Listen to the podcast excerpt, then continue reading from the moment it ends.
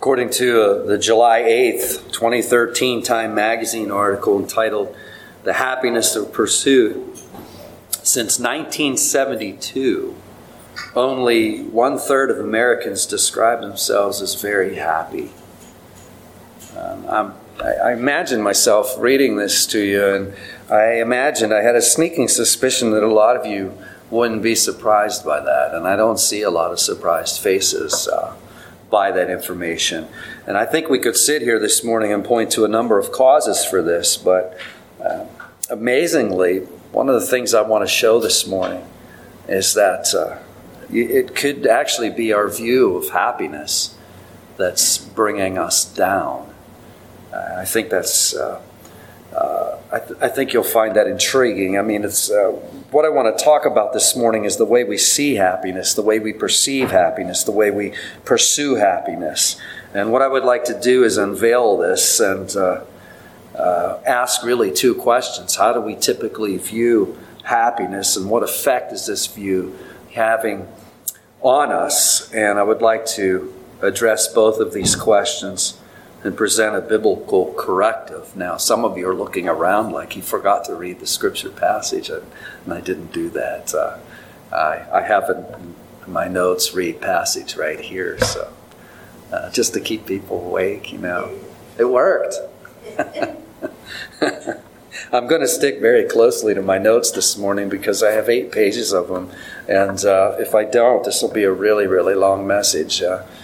Uh, uh, it's one of those messages where I don't want to really go off script because I think we need all of these details to get this. But we have Matthew 5 opened, I presume, and I would like to turn your attention to Matthew 5.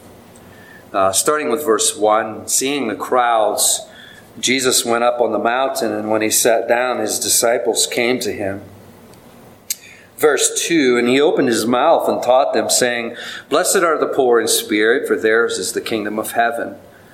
Blessed are those who mourn, for they shall be comforted. Blessed are the meek, for they shall inherit the earth.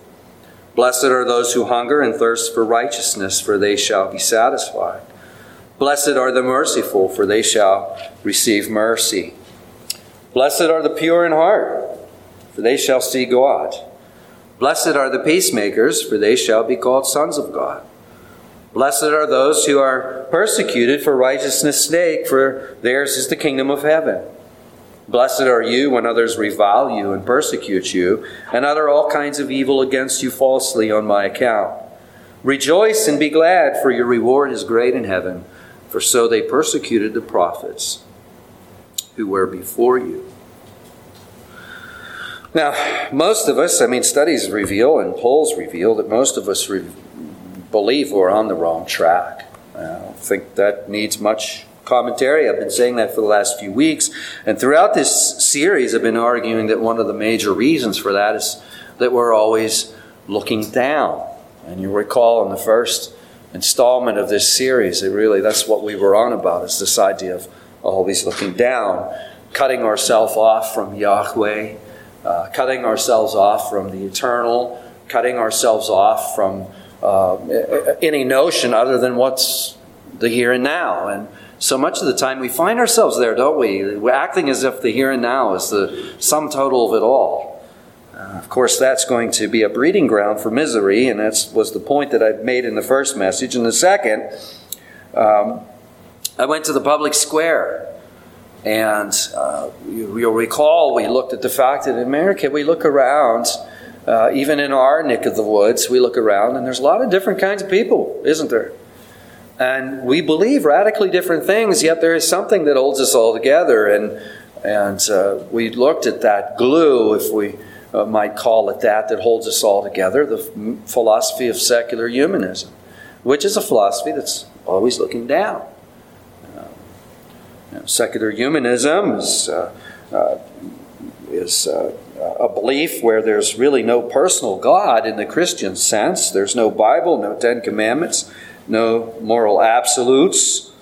And uh, uh, furthermore, we saw that secular humanism is not, even, not only holding us together, uh, but it's also carrying us along. And there's many ways that we could we could look at that to see how we're carried along. But I've been giving you three. It's it's in the, within the framework of secular humanism that our laws are being written, public policy is being created, our our kids are being educated, all within that framework, and that's how we're carried along by it. And for the last couple of weeks, I've been looking at the consequences of this. Uh, two weeks ago, we looked at human dignity. And uh, my argument there was uh, we've lost the ability to establish human dignity. Uh, we've, we've lost that. Uh, that's a major thing, actually. Uh, that's not a small thing. That's a that's a big thing. Now, there's lots of arguments. You can go you can you can go to the library and you can find all kind of arguments where people say, "No, Rick, you're wrong. We can establish human dignity without looking up." And there's lots of arguments. And it almost sounds like the, the Greek philosophers, you know, uh, as they're searching for uh, various things. One comes along and says, "Okay, it's this," and then another one comes behind him and says, "No, no, it's not that. It's this." And another one comes along and says, "No, it's not that. It's this." And down through the course of time, it goes. There are holes in all of those arguments. Without God, we have lost the ability to establish human dignity. And last week, I applied that same principle to human rights, those human rights that we hold so dear to ourselves. Uh, we've lost the ability, for the same reason we've lost the ability to establish those. We still have human rights there, but we've lost the ability to establish them. Um, we, we have them for a time, but without the ability to establish them, uh, I don't know what they'll look like in the, in the near future. Unless we look up, we can't establish these things. Now, this morning, I want to I want to pick up where we left off last time, and I want to show how the current trajectory that we're on right now is affecting uh, our view of prosperity and happiness, uh, namely ha- happiness. Uh, how's it affected that? Well, it's affected it very powerfully. So I want to start with this question How do we typically view happiness in our culture? And I, you know, as I was preparing for this message, I kind of I walked around, and Tammy was one of my first uh, uh, guinea pigs, if you will, victims. I don't know. I tease her with all kinds of metaphors like that. And when I'm always bouncing these kinds of questions off her, and I said, you know, when you think of happiness, what what, you, what is ha- to you? What is happy? What's it mean to be happy? And she said, well, it's the opposite of being sad. And I, I think that's yeah, that's pretty much what, how we feel about happiness, right? It's the opposite of being sad. In other words, happiness is about a mood, right? It's about an emotion. It's about a psychological state. I mean, when you're kids, I mean, when we were kids and we were in kindergarten and uh, first grade, when we weren't eating the crayons, we were drawing things with them. And uh, we would draw the sun, and if you were happy, what'd you put on the sun if you were happy? You put a smiling face, right?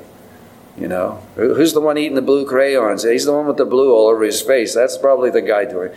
No, we put a we'd put a smiley face on the on the sun, right?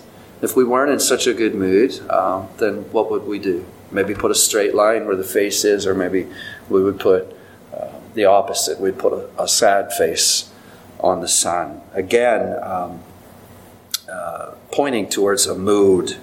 Um, and um, uh, I think that if we uh, if we asked each other this question, should happiness be something we strive for? I think all of us would say yes. I, I think we should all strive for happiness, but uh, in actuality, uh, it would be a silly question to ask because just by by common experiencing, watching everyone around you. I mean, uh, we all know that everybody's madly in love with happiness.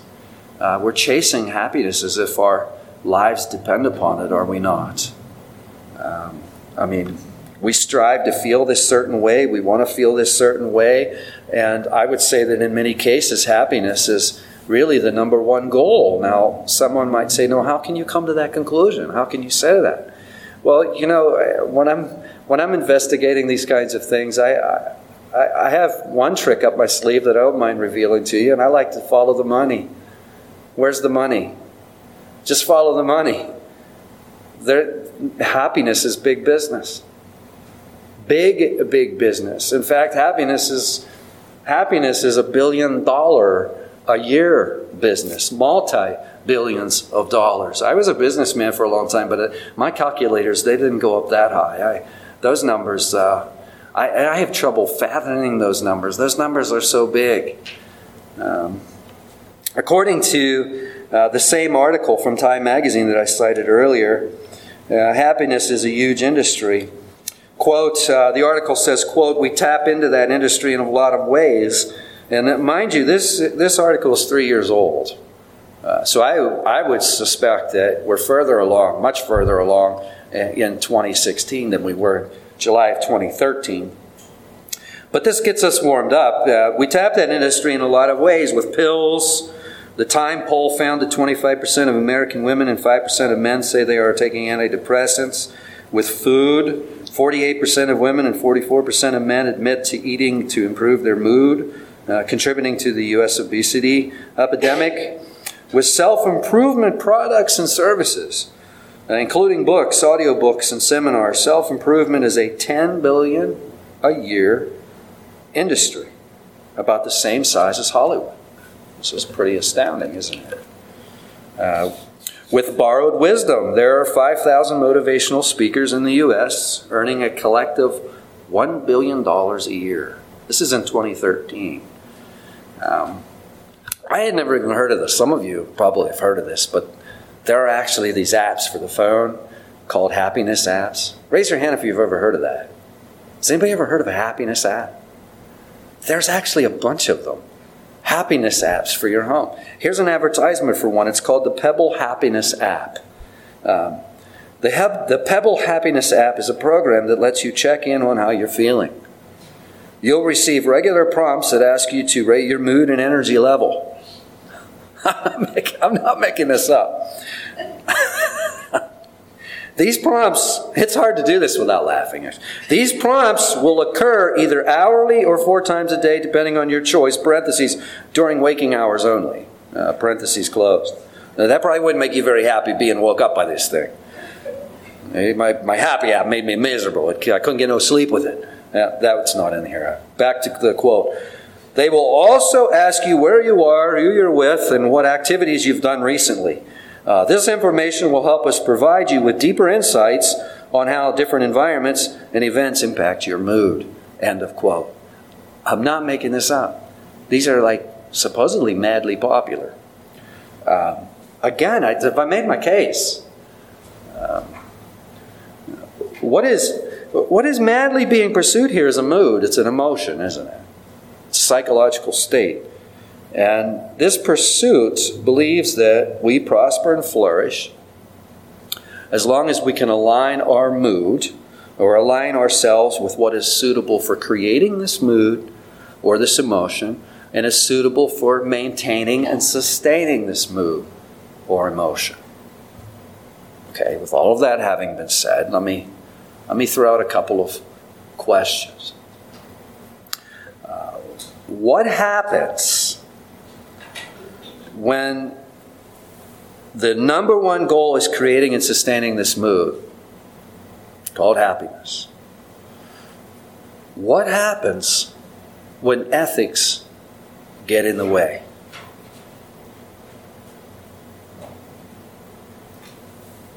In other words, what happens when being happy is more important than being ethical? What happens when being happy is more important than being moral? What happens when our own personal happiness is more important than other people?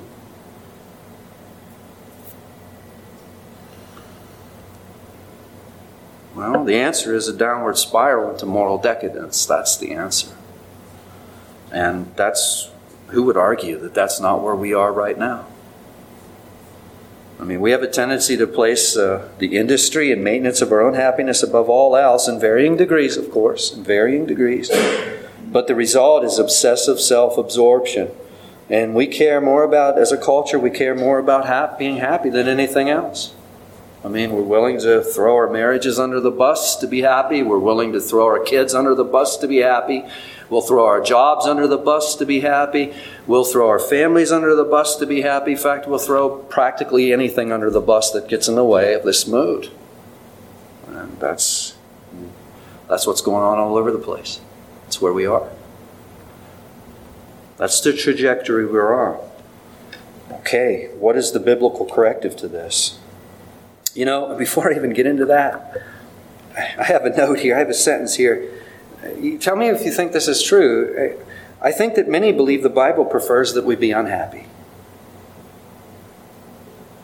I think that many people believe that the Bible, that this book actually, it prefers that we be unhappy. That if you followed this, this would make you unhappy. Um, is that the case? No way. No way.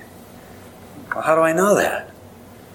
The Father, the Son, and the Holy Spirit have existed together in communion with one another for all eternity in a happiness, a blessed state that is beyond our comprehension. And the whole point in creating creatures, creating us, is so that we can share in that blessedness and in that happiness. And God has made us in such a way that we would desire happiness. He's made us in such a way that we would desire happiness. In fact, Jesus appeals to this very notion when he calls us to himself. Listen to just a couple of verses. He says, For what does it profit a man to gain the whole world and forfeit his life? Or whoever could whoever would save his life will lose it, but whoever loses his life for my sake will find it. Now what is Jesus doing? He's warning us. He's warning us that if if you don't if you don't turn, if you don't repent, if you don't come and follow, you're going to be really miserable. And it's a powerful argument because He has created us in such a way that we don't want to be really miserable. And He is appealing to that very thing with these verses, isn't He? It's very powerful. We have this desire that we want to be happy. And it's the very desire to find happiness that Jesus appeals to. You know, if you forfeit your life, you're not going to be very happy. In fact, you're going to be quite miserable. That's his point. Now, positively, Jesus uses the prospect of blessedness to appeal to our desire for the same when he gives us what we call the Beatitudes. That's what we've read in our scripture passage this morning. Some of you will have headings that says the Beatitudes. Uh, that comes after the Latin word beatus, which means uh, happy, blessed. Um, uh, we need to be careful with that definition, happy, for obvious reasons. It'll make more, make more sense here in a few minutes, but the term blessed that we find in all of these verses of our text is a translation of the Greek word makarios, uh, which means, it uh, could be translated happy. I think it's wise that our translators don't use the word happy today uh, because of our great misconceptions of what happiness means. Uh, blessedness is a very good translation of that word. Notice that Jesus says, Blessed are the poor in spirit, verse 3. For theirs is the kingdom of heaven. Blessed are those who mourn, they shall be comforted. Blessed are the meek, they will inherit the earth.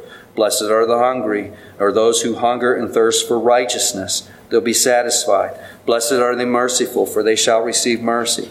Blessed are the pure in heart, for they shall see God. Blessed are the peacemakers, for they shall be called sons of God, and etc., etc. Now, there's an attractive, there are some attractive prospects here that appeal to our desire to want to be happy, aren't there? For example, in verse 3, there's the idea of inheriting the kingdom of heaven. I think we would all like to do that. In verse 4, there's this idea of comfort. In verse 5, inheriting the earth. Uh, we may receive an inheritance in this life, but we realize it's a temporary thing, isn't it?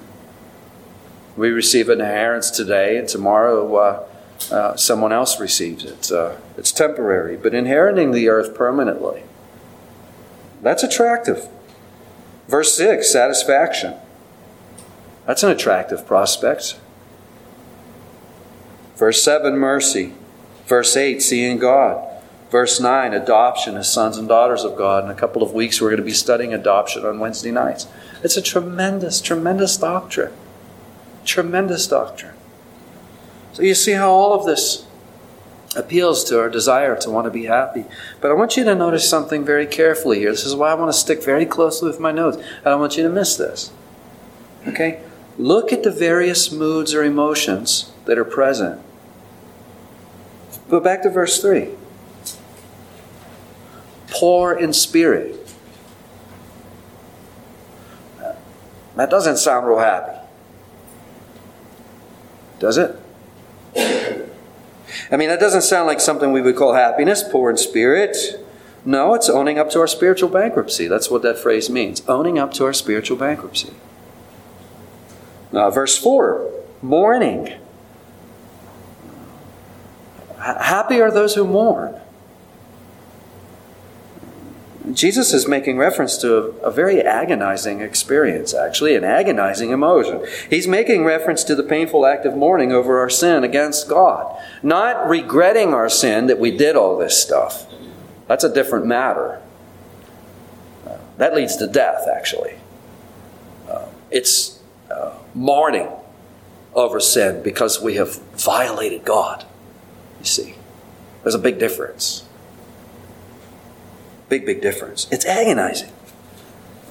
I've shared some of my own experiences with that, you know, and some of you have experienced, shared your experiences with it. It's not fun. It's, it's, it's not fun. Verse 5 meekness. You know, according to the ESV Study Bible, the meek are those, quote, who do not assert themselves over others in order to further their own agendas. They, they do not assert themselves over others in order to further their own agendas. This couldn't be more opposite than what, is, what often takes place in the name of happiness today. Because if we want to be happy, and if that's our main goal in life, and you're in the way, it's going to be tough. Look at verses 10 to 12. Blessed are those who are persecuted for righteousness' sake, for theirs is the kingdom of heaven.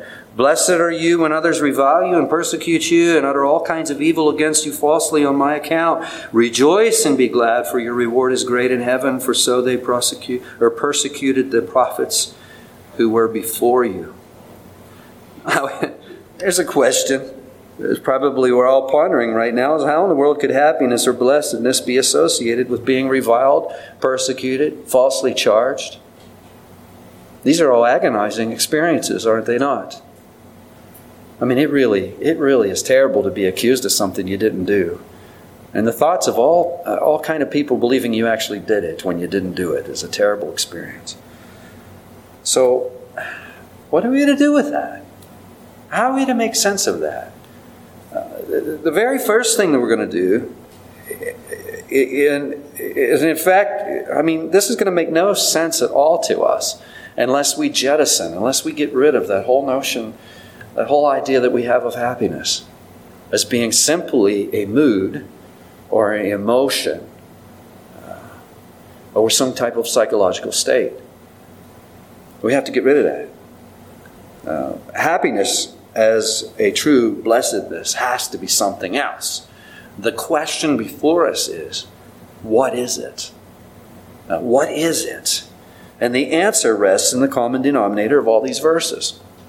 Uh, each verse describes a state that rests in a favorable position with God. Let me, let me give you some examples. Uh, poor in spirit, for instance, and mourning. That reflects what we call a contrite heart, right? that reflects contrition. What is contrition? It's that idea of realizing, okay, you've been awakened to the fact that you're sinning, and awakened to the fact, as we all know, we're sinning, but awakening to the fact that we're, we're violating a holy and just God. We're violating a loving being that has given us everything that's good in our lives with our sin. And the effect of that is this, this, this, this woeful experience of sorrow and desire to to turn from it and to walk in righteousness. That is the idea of contrition here. Isaiah 57, verse 15, famously says, For thus says the one who is high and lifted up, who inhabits eternity, whose name is holy I dwell in the high and holy place and also with him who is of a contrite and lowly spirit, to revive the spirit of the lowly and to revive the heart of the contrite. See, God dwells with people like this. It's not real comfortable to be like this, but this is who God dwells with. When we compare that to verses 3 and 4, blessed are the poor in spirit, for theirs is the kingdom of heaven. Blessed are those who mourn, for they shall be comforted. You see the parallel.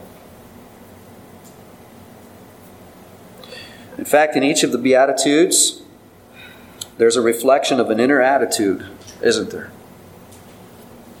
And the inner attitude often is not very joyous, but yet the person is in a state of blessedness a state of happiness. Why? Because they're in a state of rightness with Almighty God. So you see, happiness is not so much a subjective psychological state as it is an objective relational state. Does that make sense? And the Beatitudes, they reflect the inner attitude of a heart that can only be shared by a person who has been converted by the Holy Spirit. Uh, out of the box, this is not how we are, is it? In fact, out of the box, the way we come, uh, we're the exact opposite of this. We don't hunger and thirst for righteousness. We hunger for the happiness that we've just been talking about. We, we hunger and thirst to uh, jump on our sinful nature and to feed that, don't we? Uh, because we think that's what will make us happy. Uh, but what we have expressed in the Beatitudes is the attitude of one who has received a new heart from God, one who's been born again, if we might use Jesus' language in John 3. And this new heart comes to us by way of the cross. Jesus came, he lived a life that was perfectly described by these Beatitudes. As I said my pastoral prayer, you want to know what Jesus is like, study the Beatitudes. And I, I would even go as far to say is that the Beatitudes are expressed to us in the English language. They were originally expressed to us in the Greek language. But Christ is bigger than the language.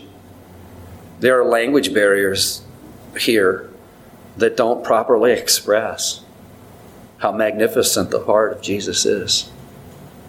It far surpasses the Beatitudes, at least how they're expressed. I think when we get in heaven, we'll have a whole new language to communicate, one that's far beyond what we're communicating with now. And we will see for ourselves. But the Beatitudes express the very heart of Jesus perfectly. Perfectly. And all of this having been said, Jesus was a man of sorrow. Do, do, you see? Do you see where I'm up to here? There never was a human being who walked this earth who was more blessed than Christ. Yet he was a man of sorrow.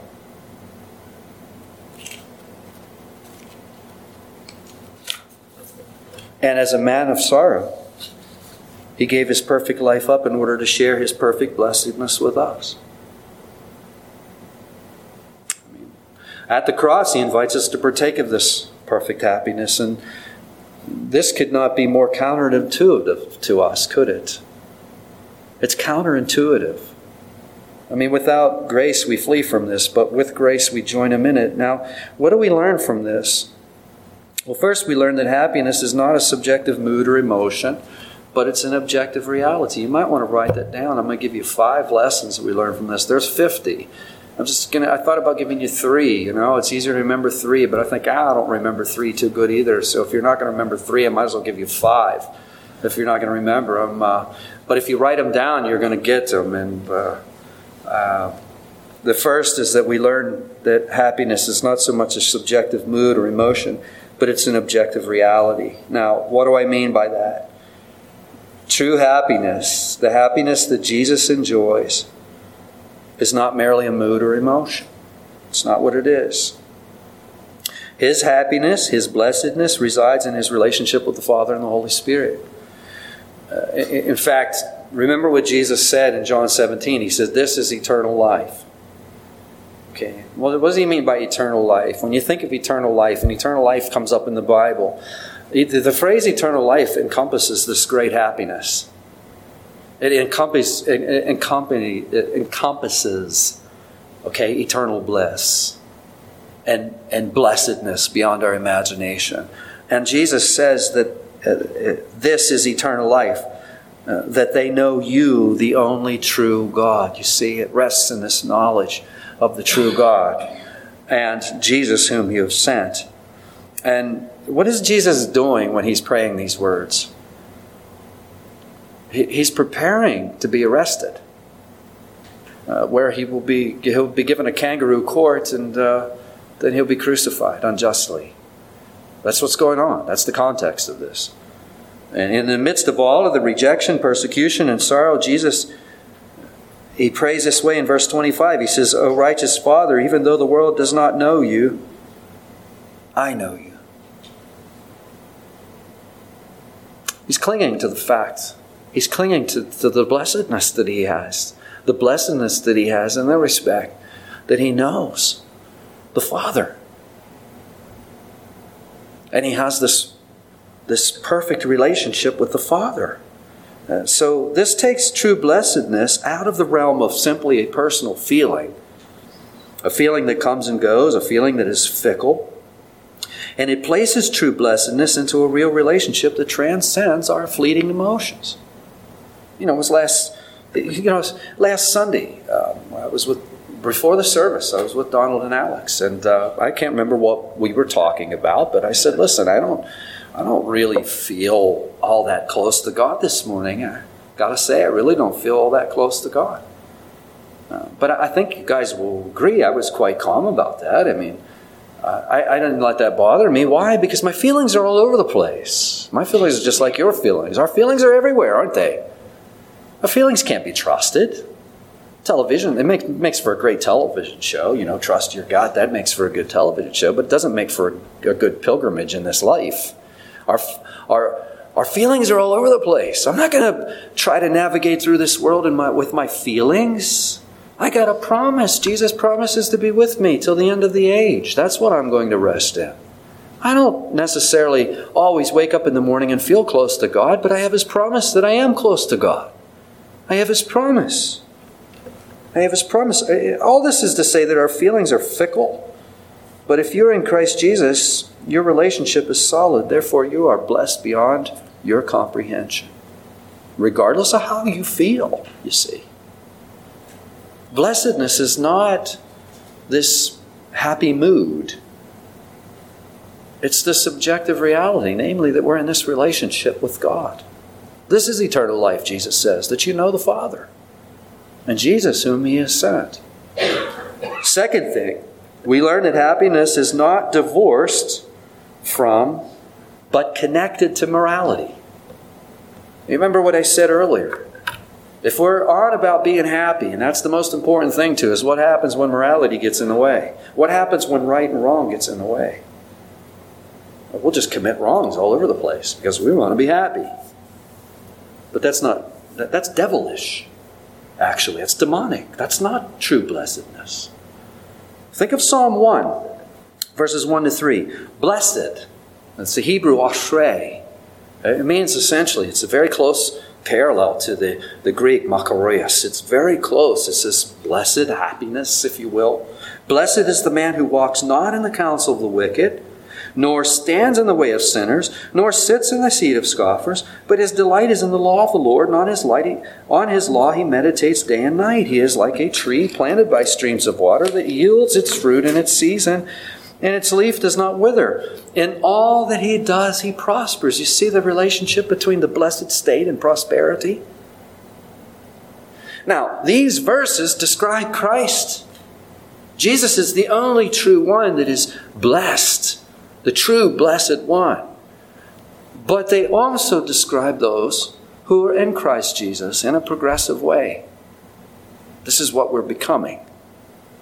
This is where God has taken us.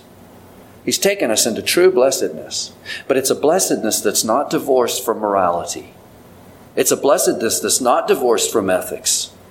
It's a blessedness that embraces righteousness. It's a blessedness that embraces God's word and lives by God's word because it is a belief system that believes that we'll only be happiest when we're following God's word. Does that make sense? Third, we learn that happiness is not a goal, but a wonderful byproduct of living for God instead of ourselves. We learn that happiness is not a goal, but a wonderful byproduct of living for God and others instead of ourselves. You know, the obsessive self absorption that is all around us today is a miserable condition. It's a miserable condition. The more self absorbed we are, the worse off we are, and the worse off are those who are around us. That's just a fact. The more self absorbed we are, the worse we are, and the worse are those who are around us. Self absorption is, it makes us like the demons. But true happiness describes the one who is more like Christ. It's like more like Christ. You know, when Jesus had when Jesus came to the point of the decision, throw his bride under the bus and be happy, what decision did Jesus make? When Jesus is in the Garden of Gethsemane, he's calling on the Father, he said, he's saying, if there's some other way, you know, if we can go about this another way, you know, I'm all ears here. You know the story. It's where he's sweating the drops of blood. Here's the most blessed human being who's ever walked the earth, and he's under so much stress that the capillaries in his blood vessels are bursting, and, and blood is running out of his uh, out of his uh, pores of his skin. How am I doing with the medical stuff, Alex? Is that is that what it's? That's it, right? The most blessed one. Yet under so much stress that he's buckling under it. But one thing he won't do is throw his bride under the bus. He won't do that to make himself happy. He will not do that because he has come to make his church happy, you see. He's come to make us happy. Here we can see how the gospel applies to happiness, can't we? It's in the death of self. And the, the, the, the living for other people, living for God, living for others, you see. That's exactly how the gospel applies to this. Christ was happy to suffer for his people. Christ was blessed to suffer for us. Fourth, happiness if happiness is just a mood, and if this mood is our goal in life, and if our life depends on this mood, how are we ever going to deal with suffering?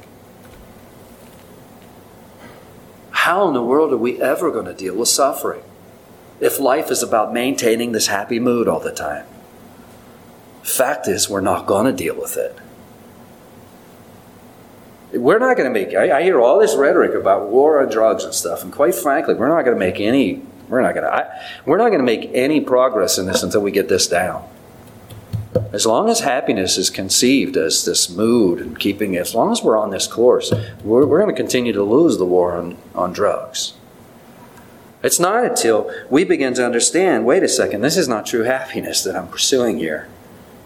You mean to tell me the true happiness is pursued by breaking the law and by doing things I'm not supposed to be doing? No, that's not going to bring you to happiness. It's going to give you a, it's going to give you a little lift. It's going to it's going to do things for you that are attractive for the for the short period of time, but where is it going to leave you after it's over? It's going to leave you feeling worse off than you were before.